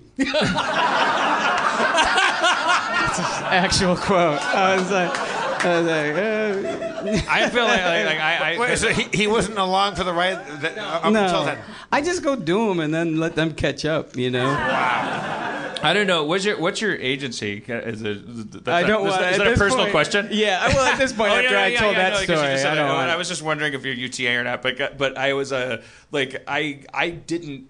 I think I this is an age thing, and I think I, I regard it as like uh oh I I guess I made it. I'm like a character in a movie about people that make things because I I had a meeting at my agency and I went to the wrong building. They had moved four years ago, like because I don't you know I'm Yeah, on yeah. autopilot. Yeah, it's like somebody goes oh what's that dumb, dumb fuck with doing? And, yeah, like if they want to be in business with do a dumb they fuck, they. do they ever send you things for you to you, you know what I mean that you didn't create? Yeah. I mean, especially now that I'm, I'm trying to do this studio thing, you know, I'm trying to become a suit because I'm a fucking horrible, self-destructive Oh, okay. person, but and, and, and really insecure. But I'm trying to like, like so. Um, Because yeah. I get scripts, which is new for me, and then uh, the I should just read my emails. It was just this is a very well written script, and I hate everyone who wrote it. if I ever see them, I'm gonna punch them all in the throat. It's a pass. and then I wrote, P.S. If this email does get hacked by the North Koreans, I'm a really big fan of their irreverent brand of humor, and I wish them more continued success. Yeah, I mean, I think at a certain point, don't you? I've kind of, I, because I, think, the, you know, it's a, it's, it's that, it's that, it's that movie archetype of like your agent should just have the pork pie hat and like the, he's just like the really old guy that's just like, like you can't leave him now, like, like, and he's just like, I tell him when they call you, you know the Bobcat deal, the Bobcat deal is a million prescription. Like, you're just kind of like, like, well, at a certain point, you get, you, you, you're just, you're just out there like a log floating on a lake like you know the, the, the, the importance of the importance of representation becomes slightly diminished Well, it, it- certainly doesn't help in the the types of movies I'm trying to make. You know, so I, I just don't waste their time with that. Right. Stuff, you know, because that- then they I don't resent They'll them. probably try to talk you out of it. Hey Bob, are, are you still doing the Kinks thing, or can we talk about Uh, that? yeah, I mean that's my dream project. Is that I wrote a, a screenplay uh, based on Schoolboys in Disgrace, and, and, and Ray Davies has been very involved and encouraging. And that's that's one I, I hope you make. I hope so too. well, I, I, you know, it's it's frustrating because it's it's, you know, dudes in a high school basically singing. It seems like that formula's worked before. I don't know why. I don't know why people are really so skittish around it, but it, it may, I don't know. It's not like I'm coming to them with. You know, what's your It's like, hey, did he do a musical? No, but he did that baby rape doc, and he did a Bigfoot movie. He's your man. He's so your of man. course you should do a musical, but I don't know what's gonna go next. I also wrote this gay Billy Jack movie, which is Gay Billy Jack? Well, he's not like yeah. I just, I just watched Billy Jack again a couple days ago, like two days ago. Cried at the end because when Tin Soldier starts playing, yeah, at the end yeah. You, you Return of Billy Jack. You, you, uh, well, the, the first one. was yeah, yeah. There's well, there's Born Losers. I'm I'm a big Billy Jack fan, and um, If you, if you guys, if, I said that- if you've not seen Billy Jack, it's a great. It's, what it's all that's great about the '70s. It's uh, but he kicks ass. he It's, kick- it- it's lefty it- politics, but really violent. It's so about it's, it's, about civil rights, Yeah. uh, and it's about uh, anti-establishmentism, uh, Aryanism, Yeah. and uh, not Aryanism. It's not about Aryanism, but uh, Yeah, you lost me. Establishmism, Aryanism, but but also and a little it- bit of little- Nazis. little bit of in the seventies. in the seventies, there had to be kung fu and karate at Yeah. all times. It's so, it's, fucking it's good. progressive politics with violence. It's it's such a beautiful mixture. But so I'm my- really, I'm really proud of Jeff for resisting the urge because what he really wants to do, because I know he knows it by heart, he wants to do the Billy Jack, the speech. the Billy when Jack. I see uh, what you did monologue. to that you know Bernard. flower. You know Bernard. when Jill and the kids up at the school tell me not to be violent and to uh, to be nonviolent, I try. I really try. Uh, I, I'll do the whole thing. I want, I'm not. Oh, no, keep going. Uh, come on, just oh do no, it. no, no, come on. That's just the You tip. Do it. You can't stop now. Bobcat, you know, you know what I'm talking about the, the ice cream shop Of course, scene. Yeah, of course. But when I see a, When I see what you did When- when I this see this flower, girl- you know what we girl- call her back at the. we, we call her God's little gift of sunshine.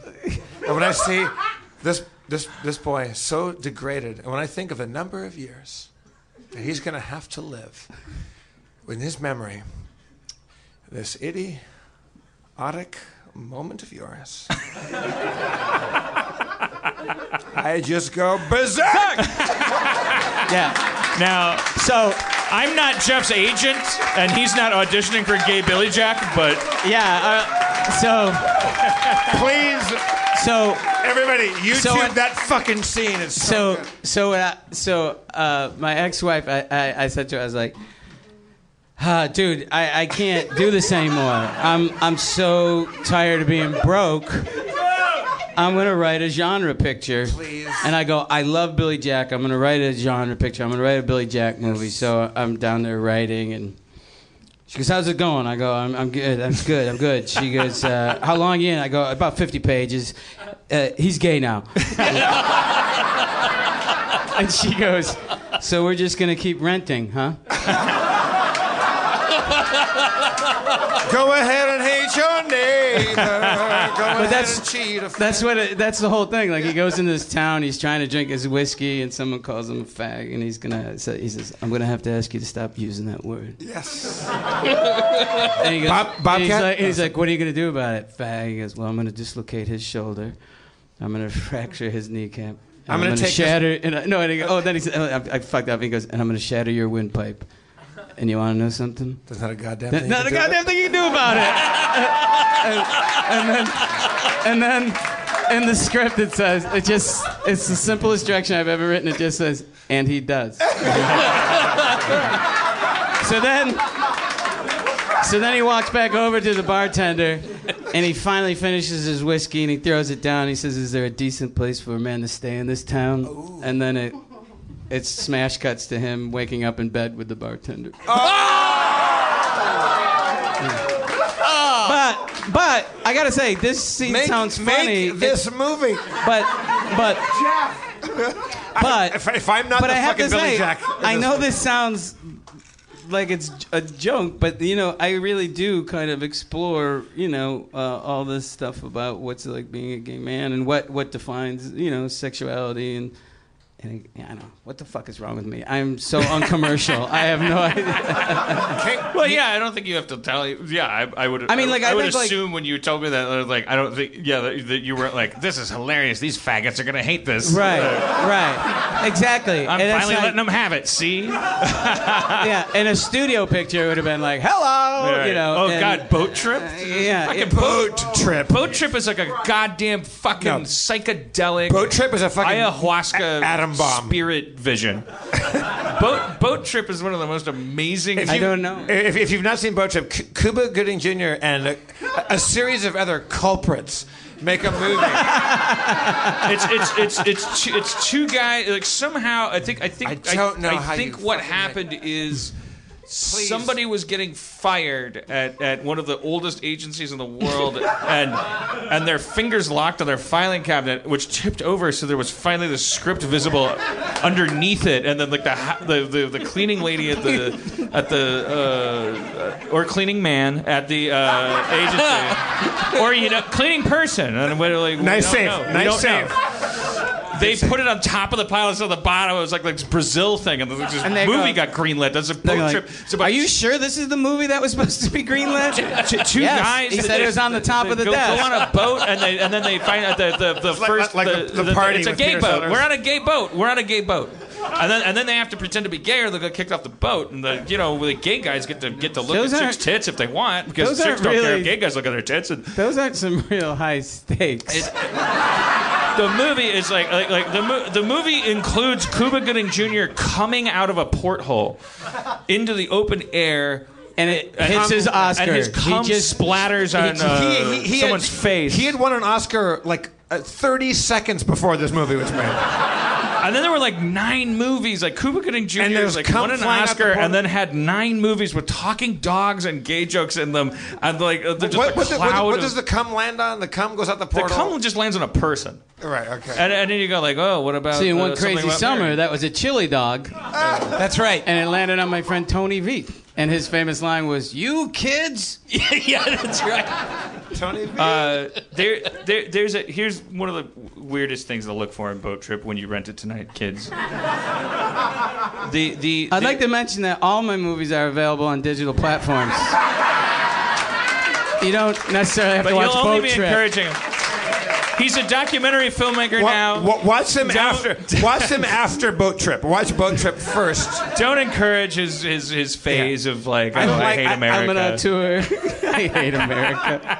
I'm gonna The- go to France. There's a They like my a, movies uh, in France. There's a scene in Boat Trip where Cuba Gooding Jr., who is in love with the woman who thinks that he's gay because that's what he has had to do to survive on the boat, the gay man, which affords him the ironic chance to be in close quarters with her. She's confiding with him about her single life and how she wishes she could find a man. And he, if he just keeps lisping and, and, and, and enough, then he gets to be with her, and so it's a very it's very uncomfortable for him.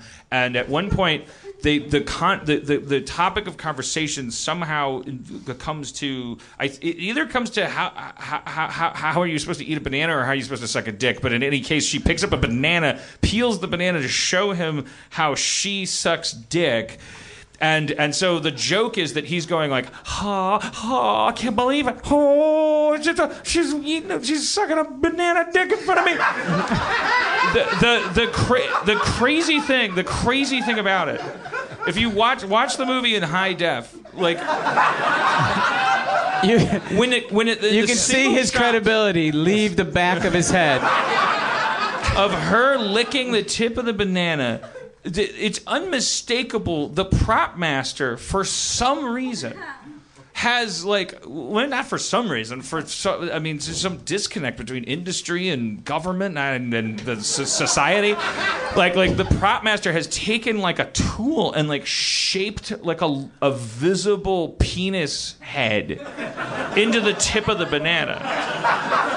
And I love all prop masters that have ever worked with me, you're the fucking best. You're wizards. You collaborate well. I have respect for your craft. But this is exactly the kind of thing that you know. If That you were gotta step on. If you were to Yeah. take take a late lunch, you might find out that someone was like, "Yeah, well, then if it says in the script it's like a dick." So. I what do I do? I fucking I'm gonna get a raise today. Do you think I'm gonna make was it like, like- a dick, and then you go like, why are you making the banana like a dick? That makes no sense. That's I just no sense. But it's like some so everyone on the set must have been like, it looks like a dick. Johnny, Johnny, get get get back to the set. We're making a hit. The banana looks like a dick. Get back here.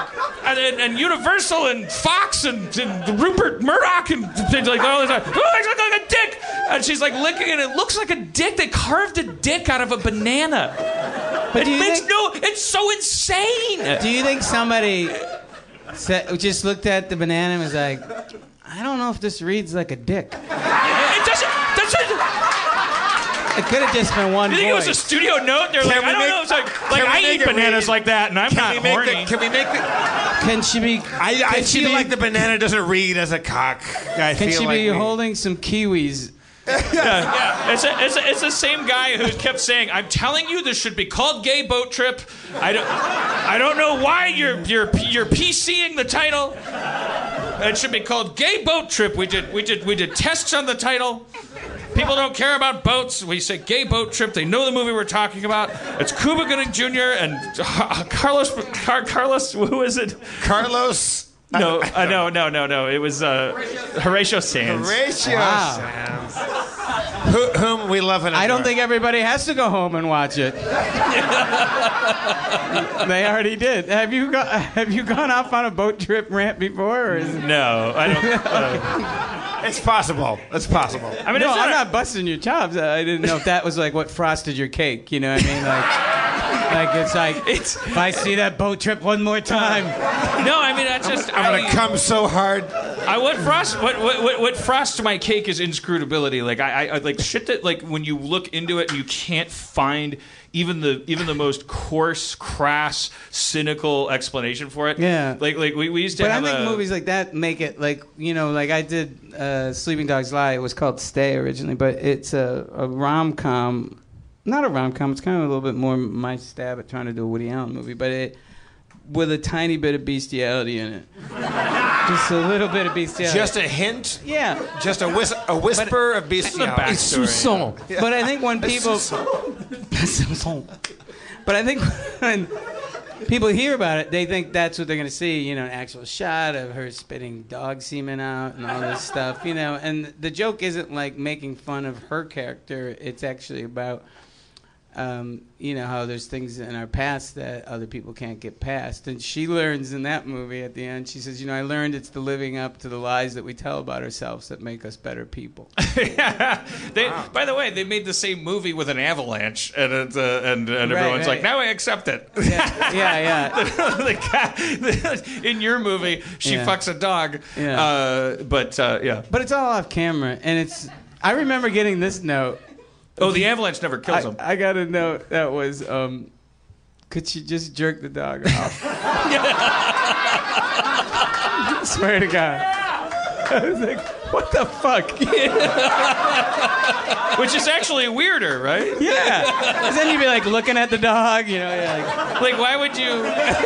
yeah, you're locking eyes. Now you're invested in the. Uh, the dog doesn't need that. Like that. This is about. Yeah, you know, she says it's like something weird, you know, that's like touching a toaster that you know is hot. It was, you know, she's not into bestiality. It was just this weird thing. It's she about did. something that happened in the course. Yeah, of and I life. needed It's about something that people chaos. couldn't get past. off a dog can only happen as the result of planning. And, Plus, if you told somebody else, scheduling. it's like you know, once I jerked off a dog, you go, "Yeah, that's fucking weird." you would like forty percent of the people do. I did too. Uh, Yeah. I, I, in a barn on a bet. That's what it is. So, and that, by the way, when that movie came out, oh my God, people would be like that. You know, the point of that movie was, you know, it's okay to lie, and um, Right. and and because sometimes people tell the truth and they're not being kind, and um, But man, as soon as that movie, like the, it, the lights go up, people going, I'll tell you what, I had a. I go, whoa, whoa, whoa. People just start telling me their bestiality stories. yeah, it's like, I, I, don't know, I don't know if you've ever felt a lamb's mouth. I'm like, whoa, whoa, whoa. That's not what the movie was about. Oh, I'll tell one more story about this movie. My, my daughter was uh, 18 or 19. And the movie starts, and that's right out of the gate. That scene happens, and there's this woman. It was at Sundance, and people, it, you know, uh, and it's not me self-loathing. It, everything sells out at Sundance, so I knew I was like the third or fourth choice. You know what I mean? It's like, hey, you know, it's a arty farty movie. It's not, I got a Bobcat Goldthwait movie ticket. You want it? You know, so it was packed. I was glad people were there, but they did not know what they're gonna get. So this scene starts, and this woman's like four rows behind us, and she's like, she's gonna leave, and she's gathering up her coat and stuff, and her friend talks her into staying, and. uh and about 50 minutes into the movie, that same woman was crying watching the movie. And my daughter goes, Look at your friend now. And I look, and my daughter goes, Yeah, you cry, bitch. You cry.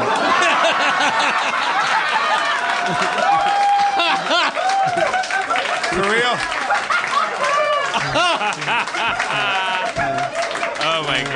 My god. Yeah. Now I'm terrified. Jeff- to, Jeff knows. Jeff I'm terrified knows. to have children now because if my child makes me that proud, I would be like, Oh. "Can you marry your daughter?" Yeah, well, you know what? you know what? My But daughter Bob, did. like y- your relationship with, with your daughter is, is amazing, and, and uh, Curtis, I've never met your daughter, but you, you seem to have a, a great I have- relationship with yes, yours too. I have one of Um, those.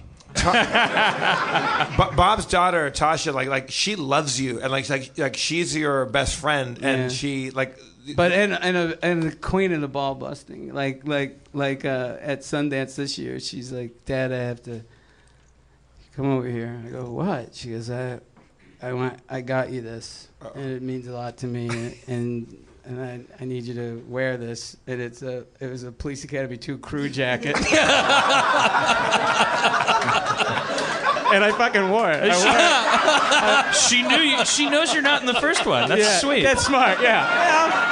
That's She a got good daughter. Yeah, yeah. So yeah, so that's why I wore it at the premiere of my series debut as a Tasha's so. Tasha's so cool, and it's so, it's so cool to see like a father that like, like, I, I grew up in Los Angeles where most of my friends uh, they don't have a great relationship with their parents, or they hate their brother, or they hate their sister, and there's, there's not a lot of great stories of families that love each other. There there are plenty, but there's also lots that don't. It's very cool to see like Tasha worships you and also treats you like a buddy because I think you treat her like a buddy, and like that that's a very rare thing. And Curtis, like, Yeah, like, it's the like, same- I, I same feel like you have the same and- and relationship Lily, with yeah. her, although I don't, I don't know her. It's always, but well, you have to take my word for it then. I will, but but I mean, I, I think we take your word for everything because you deal in sincerity, and I I, I don't think you would ever uh, dissemble about something like that. No. Uh, that, that, that, that's everything that we like about you two like, as individuals. The fact that you have a great relationship with uh, your daughter is, is really well, you know, I have to I have to tell you when I when I met Bob, um, he was the first the first actor I think I'd worked with in Hollywood whose politics and particularly gender politics mirrored mine. I thought that was so cool Yeah, because there were not many of us. women. yeah, Exactly. I know, and and and because this is like Jerking one of my off first dogs. movies. It's like, you I know what just this movie naively is? thought- Less Demi Moore. I just I said more and more. I um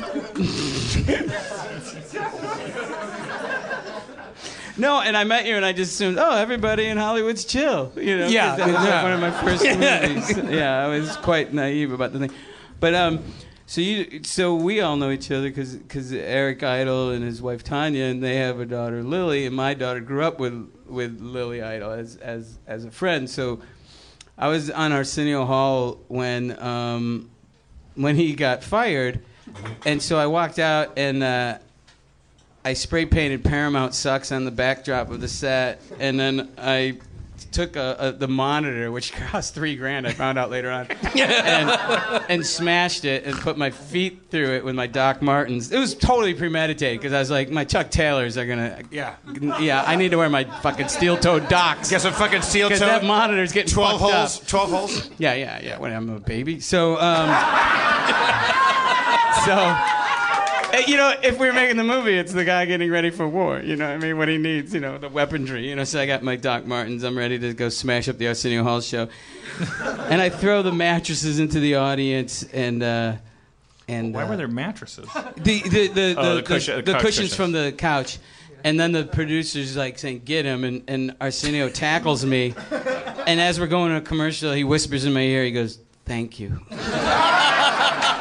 and so I leave the show acting like no, no big deal, and I'm now coloring with my daughter, and she's eight, and we're coloring. Oh my god. And then the news comes on. It goes, "Comedian goes berserk on the Arsenio Hall show." And Tasha goes, Ugh. I go, "What?" She goes, "Sometimes you act like you don't have a brain in your head." Ah! and and I go, "But it, it was just a bit. It's just comedy." She goes, "If it was comedy, it wouldn't be on the news." and then she goes, and then she goes, "Lily's dad's not on the news." Eight years old? Yeah, yeah, yeah. Because yeah. Tasha Tasha is smarter than all of us, right? Yeah, like she yeah. she clearly Uh, is like I like that she was doing the math. She goes, "Well, wait, uh, her, no, her dad's in dresses." But I used to always, ever since high school, I used to wear dresses, you know, like skirts, and it wasn't, it was not, and I didn't do it for camp. It was my way of saying, you know, if you go to a football party and you show up in some smart-looking culotte, it fucks up the football team harder than anything, you know. They go, I like that you had smart culottes. I had very smart. So I was always like wearing skirts and stuff. And when Tasha was little, I'd always be in a skirt. And then one day I woke her up for school, and she goes, "Dad, I've never seen that sweater." She goes, "Yeah." She goes, "That would go so well with your brown skirt." I was like, "Yeah, you're right." You know. can we can we do a show where, where we bring uh, Tasha and you out? I Bob? wonder if she would do it. That's Uh, pretty funny. She must because she's fucking groovy. Yeah. That Well, now funny. that's all built up. I don't know. If, Yeah, she- yeah. if she's really smart, Now- she'll stay away. Right? Uh, she sounds like the kind Yeah. of person that'd be yeah, like, no, she fuck totally. that. Yeah. Curtis, how's your daughter doing? She's out in, in Europe still. Like, She's yeah, she's in London. Yeah, she just she just produced her first night of music at uh, Shacklewell Arms. Three bands. She is now going places. it's so cool. Nineteen. I wish Wow. I, I wish I had a, a, a daughter that was a genius. That'd be so cool. I know. It's fun. You may. You mean I might already? You may. you're a, you're a randy little goat. That tour in Nam we did, man. it's not like we were being careful about anything but protecting democracy. That's not, let me rewrite that. Let me rewrite that.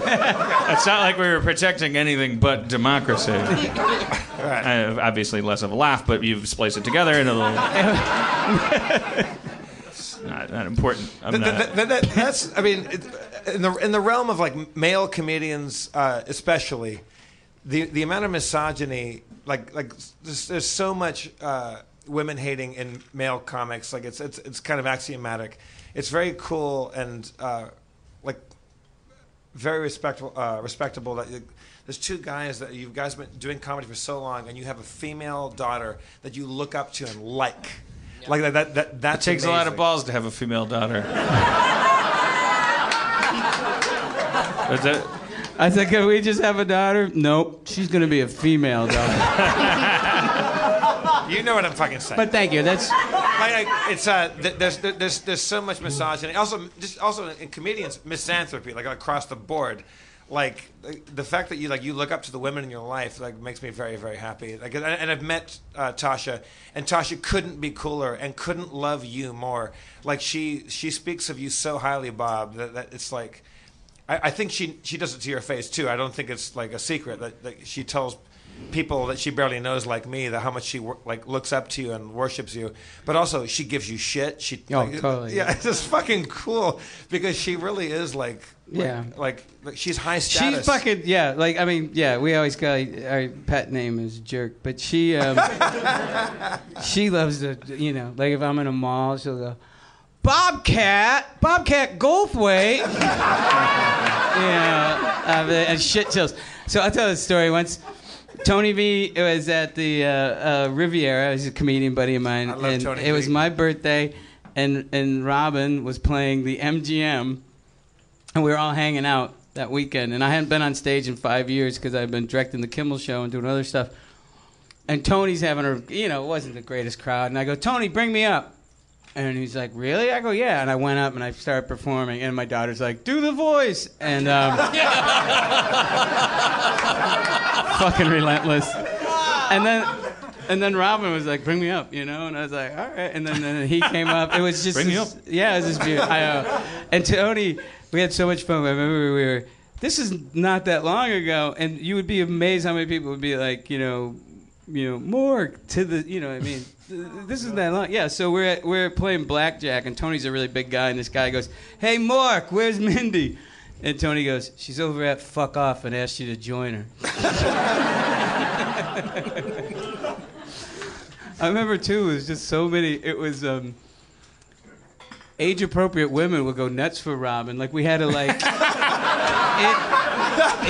that's, a, that's a weird way to back into that story. It was no. I just never seen like these cougars, saber-toothed tigers. They were going mental. They were like, they like it was like the Beatles, but these women were menopausal. They were like chasing him. It was It's a harder. It's a harder get. It's it's it's, Yeah. it's, it's a more respectable like. Uh, And it's funny you say that I'm not sexist. That I say these menopausal women that were age appropriate, but that's really what happened. I'm not was saying like- you weren't. I'm saying your daughter's not. Yeah, and I was like, I was like, I was like, dude, you could pull so much steel wool if you wanted to. See,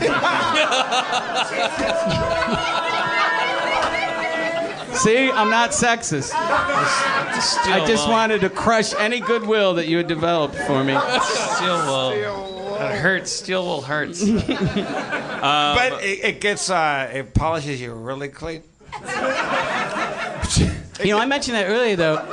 The the last time he and I went on stage was at your show, and I remember he was just here at the at Meltdown. He goes, "What are you doing?" I go, "I'm about to do a podcast," so he just stayed. Yeah. And I was like, I go, and I was like, "You want to go up?" He's like, "No, I don't want to go up." I was like, "Okay, man, you don't have to go up." And then I remember him just like looking Yeah. like he's like. You know, put me in, coach, and he, and he, came- and, and, uh, and he came Yeah, out. he was sitting where Curtis is sitting. He was wearing his little windbreaker, and he was. I, I, I never. He was so shy and so. He came out here and like you, you you did the bit, Dan, where like you're like like fuck, like, these people don't deserve us. Like Bobcat Goldthwait, and you came out and you, you told Bobcat to fuck off, and then you go. Robin Williams and Robin came out, and I, I, I'm sitting here, so I don't know that that's a joke. I, I didn't see Robin, and Robin came out and gave me like a noogie and like, like a headlock because I, I just met him at Eric's house like two nights before, where we sang songs like when you go to Eric's house, like you sing, and and when he left the stage, uh, I, he hugged me and I, I, I held him and I said like thank you for making everyone think that you and I are great friends. Uh, well, I have a good story about once um, in my act there's a, a shaggy dog joke that I tell, but it's a true story, and I won't go into the whole story. I'll try to do a truncated version. Tell the whole thing. All right. I don't know if you ever heard the airplane story. It is a true story. I was on a flight going from Los Angeles to New York, and midway through, the engine blew up, and it was terrifying. It was really, and I've had enough turbulence and stuff. The plane just suddenly was just dumping, and and it was like G-force kind of stuff. You know, it was really scary. People were screaming. I was like staying calm. Check out the flight attendants. Flight attendants are looking out the window. Turn around, sobbing, sobbing flight attendants. I'm not exaggerating. And they're holding each other's hands. Like I always Uh, thought you were a professional, yeah. Karen. Yeah, that- that- and um,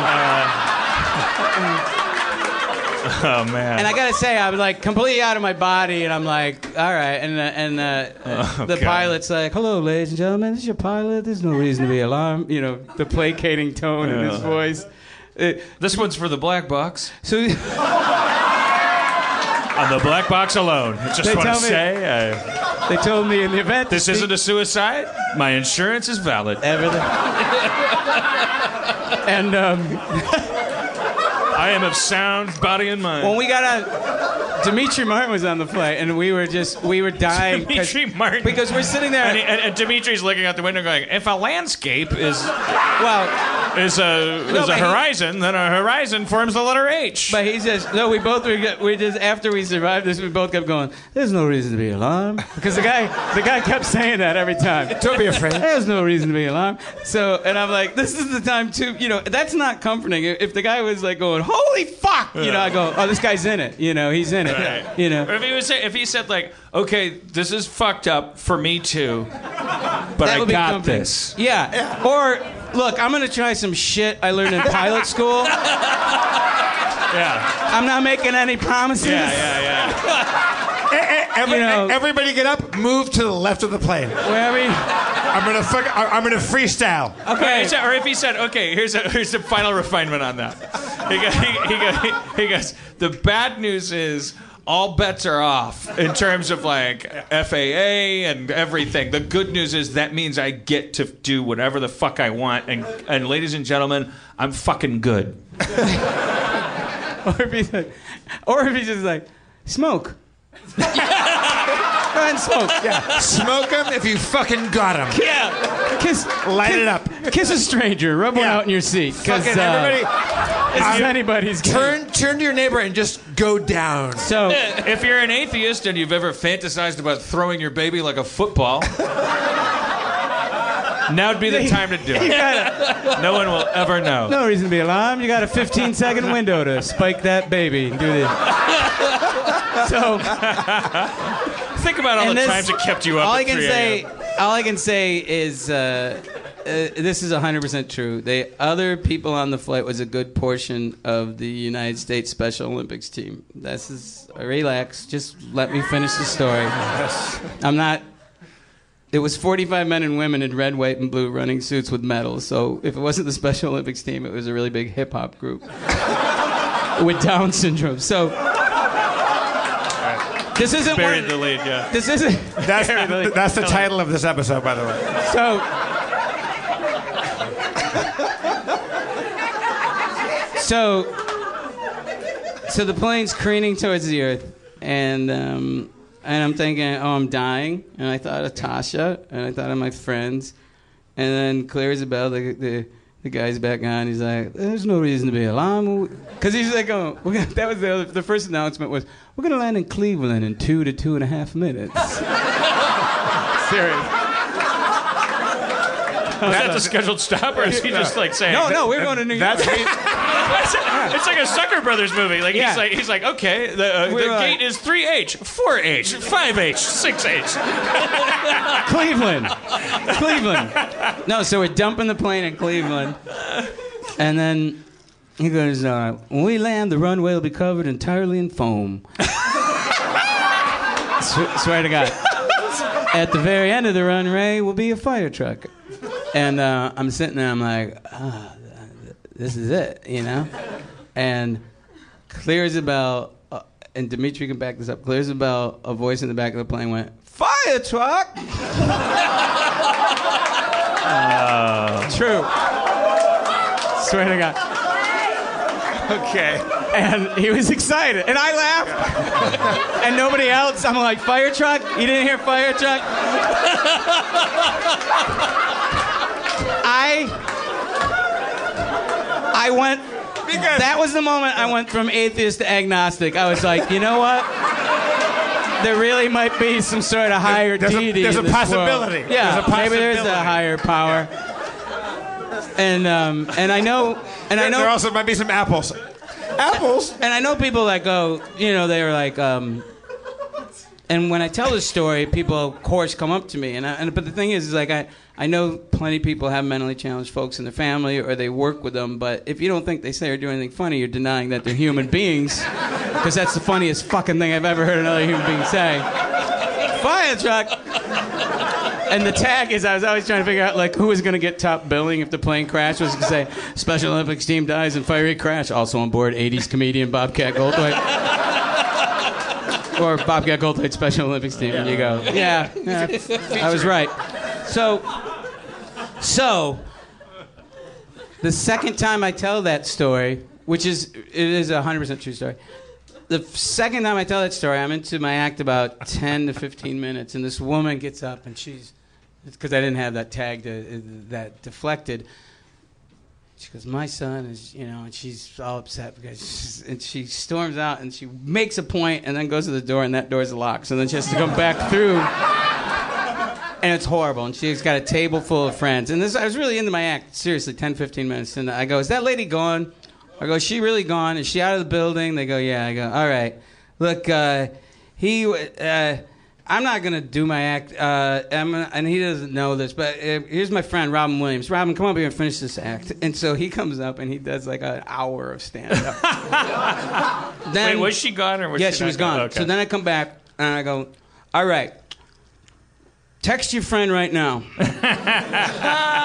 Let her know what happened. So, so you know, because she's like, oh, what happened after I left? Well, he left and Robin Williams did an hour. I hope you made your point.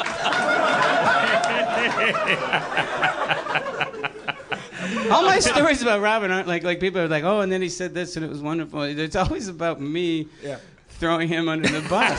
they really are. You, Using had a him- barracuda. Using him as a get get out of jail free. Kind we of were in the Caribbean and this barracuda we're snorkeling and it comes up and it just jarts up and it's right eye to eye with us and I'd love to tell you I'm a better man than this. I grabbed him, put him right between me and the barracuda, not for a laugh. Just pure instinct. Wait, wait. shit. You, you grab Robin as a human shield? Yeah. Yeah. You're like Martin Sheen in the Dead Zone. I, I, I'm ashamed, but, and I even could have got out of it because we both started laughing when we run out of the water, and he's like, he goes, "You did that on purpose, didn't you?" I was like, I go, "Yeah, I did." I go, "You've had a good run, you know." It would, be, it would be Robin Williams and other attacked by barracuda. But yeah, I, I've been on lots of planes where I was like, "Oh shit, I'll be a footnote on this plane" because George Takei is on the plane. But like Sulu is on the plane. Like, like, like, I will not be mentioned on that plane crash. Yeah. Su- Su- Sulu was great. Sulu got on the plane before me and Greg Proops, and he got on the plane, and uh, he's walking up, and there's a guy like like, uh, "Hello, Mr. Proops. Hello, Mr. So uh, Oh, Mr. Takei. Uh, and the guy that was working the, the gate. He said, "I just saw you on an episode of uh, like fucking." Uh, What's what's the fucking show? The fucking some sitcom. The, the Big, Big Big Bang Theory. He goes, I just saw you on an episode of Big Big Bang Theory, and George Takei goes, "Oh, that's very good news. I can expect a residual." he was so good. Yep. You, George- you're never George you, Takei. you're never going to worry about crashing when fucking Sulu's on your fucking plane. That's very good news. Well, you know, come on. It's not. He's in the show. He's sitting in front of a prop. He's not able to control. The ship's not in space. I feel like just psychologically, we all feel like if like this is the best plane you're ever going to be on because he sat in front of a spaceship that never died. no, I would, uh, yeah, well, I don't know. I no, I'm. I don't care. I'm being. I'm being. Uh, I'm being an asshole. Uh, all right. Yeah, Big Uh, Bang Theory. The uh, so Are we- you, are you- you're just mad that I said Big Bang Theory? No, no, No, you've told that he's story heard this before story. about George Takei. That's all. It's uh, uh, and, and, and, and I'm preoccupied about like the shows that we, we, we gotta we, we got to wrap the show we up. got- we got to, Yeah. We've been doing a lot of Yeah, but you don't get to leave. All right. The, the uh, I, I can can I can I make you guys play uh, uh, the the game with us uh, for Well, for five minutes? I was so Don't good at oversell Dungeons and. Dragons, sure. Let's play. Let's play a Fast and Furious uh, combat riddled uh, Shadowrun right we now. We got an Eve Libertine and a Doctor Friend and a and a so we need to bring DeMorge out here. DeMorge Brown. Uh, shit, we, we, we should have brought.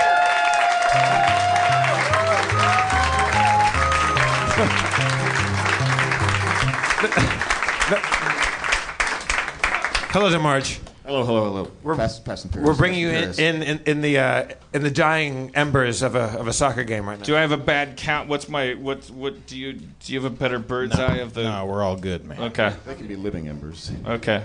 Curtis is going to hand them out because I usually do that pretty badly. So, in the post feminist progression of the show, we're bringing no women up.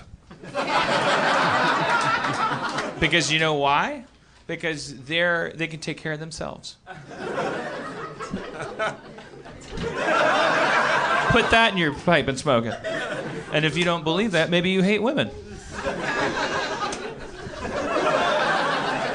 See you next week. Yeah, I know. Uh, all right, so uh, we, we, we're. Uh, Spencer, I, I, as, as I recall, last time you guys fought a bunch of ghouls. There was a ghoul magnet in a briefcase. Ghoul magnet. You guys, you guys beat up a bunch of ghouls, w- what was happening after that, Spencer? Should we get a recap for that? Very well. I mean, that was basically the whole recap. But I mean, I could do it. But no, nothing happened after that. that? Okay, let, let, let, us skip the recap just for time's Jump sake. in. Okay, so right now we have a briefcase full of a, a, a ghoul magnet. Does, we, we got fucked over. We didn't get the money, right? You did not. We were supposed to get paid by R. Johnson. He fucking boned out. And now we're standing in a parking lot, and we have a lot of uh, questions. We're So- in, we're inside a uh, inside a chain linked. You're outside of a chain linked parking lot. All right. Nearby a dead gas station. I'm holding the ghoul magnet briefcase. Yeah, it's beeping. They gave us a fucking ghoul magnet, and I throw it. All right, uh, uh, Nightblade. What was the name of our Johnson? What was that guy's name that fucking just that, that just screwed us over? I tell him, Spencer. Um, he tells you that he didn't ask because he didn't do due diligence. We, we, we didn't get the name of that guy. No, you sure didn't. Well, the point the point of a shadow run really is more about uh, not leaving a paper trail. Um, can, can I? Uh, has, has enough time passed where, where I, as, as Eve Libertine, c- can I cast as a kind of a spirit or like an, like a like an eagle to like, like fly off and fo- follow the car of the person that drove away from us and follow Oh, that guy? it's been far too long for that. You Oh, can shit. send him a s- you can send him to search, but it'll be some time before he. Okay, I, I send off a search uh, s- eagle uh, to, to, to, to follow that guy because there, How- there will be comeuppance for that guy for sure. How strong? Uh, I, I uh, six. Hey, can I use can I use my agony spell Uh-huh. on the guy? Even though he's he's getting away, but it's a long distance agony spell. Can I do one of those? Uh, you don't have line of sight to him. He's he's far far off. So Can I- I'm But my mother not. could do that without seeing me. But even if you were just gonna try, Curtis, I mean, if, I even could if, try. Even if you were just gonna try, it'd probably sound like.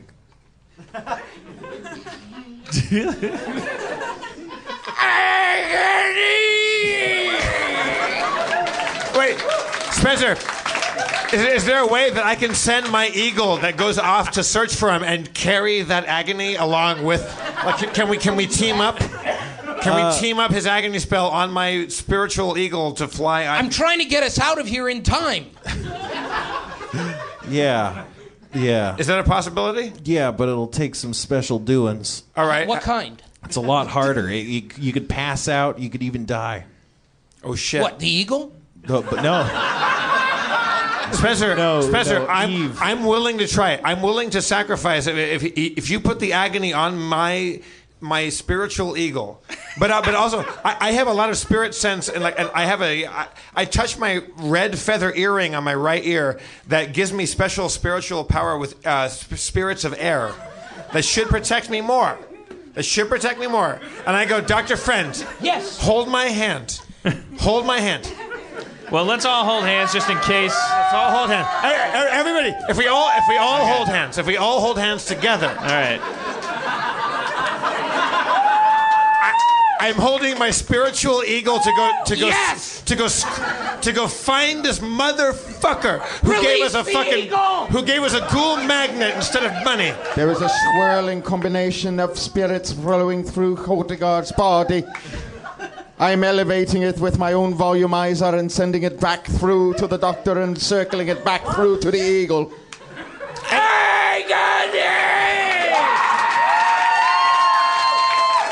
Fly, eagle, fly. Kozi no yuri hayaku.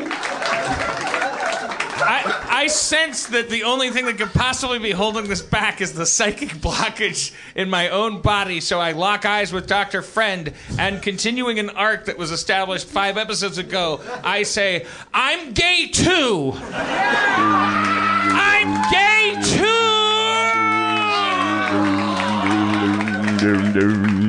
Cliffhanger.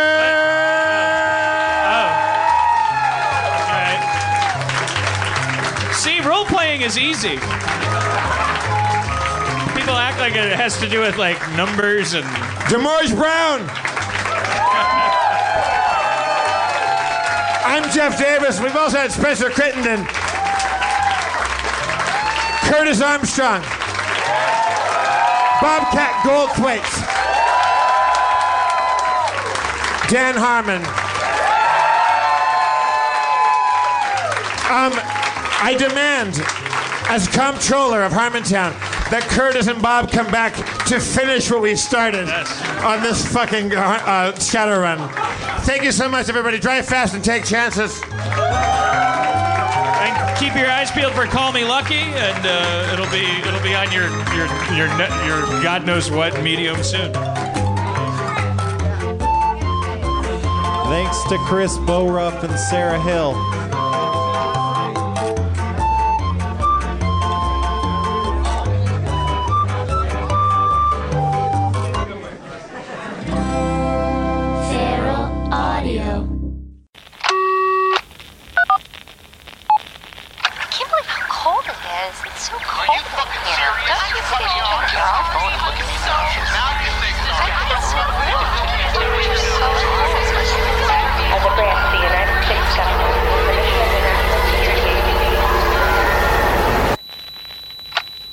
Of the United States government, it is the mission of the National Security Agency to assess and flag citizens of the country who may present a threat to its security. The NSA has clearance to wiretap by any means necessary. Tapped. Incidental recordings of private conversations from the files of the NSA. Now on feralaudio.com. Hello, beautiful. I'm Amy Errett, founder of Madison Reed, a hair color company I named after my daughter.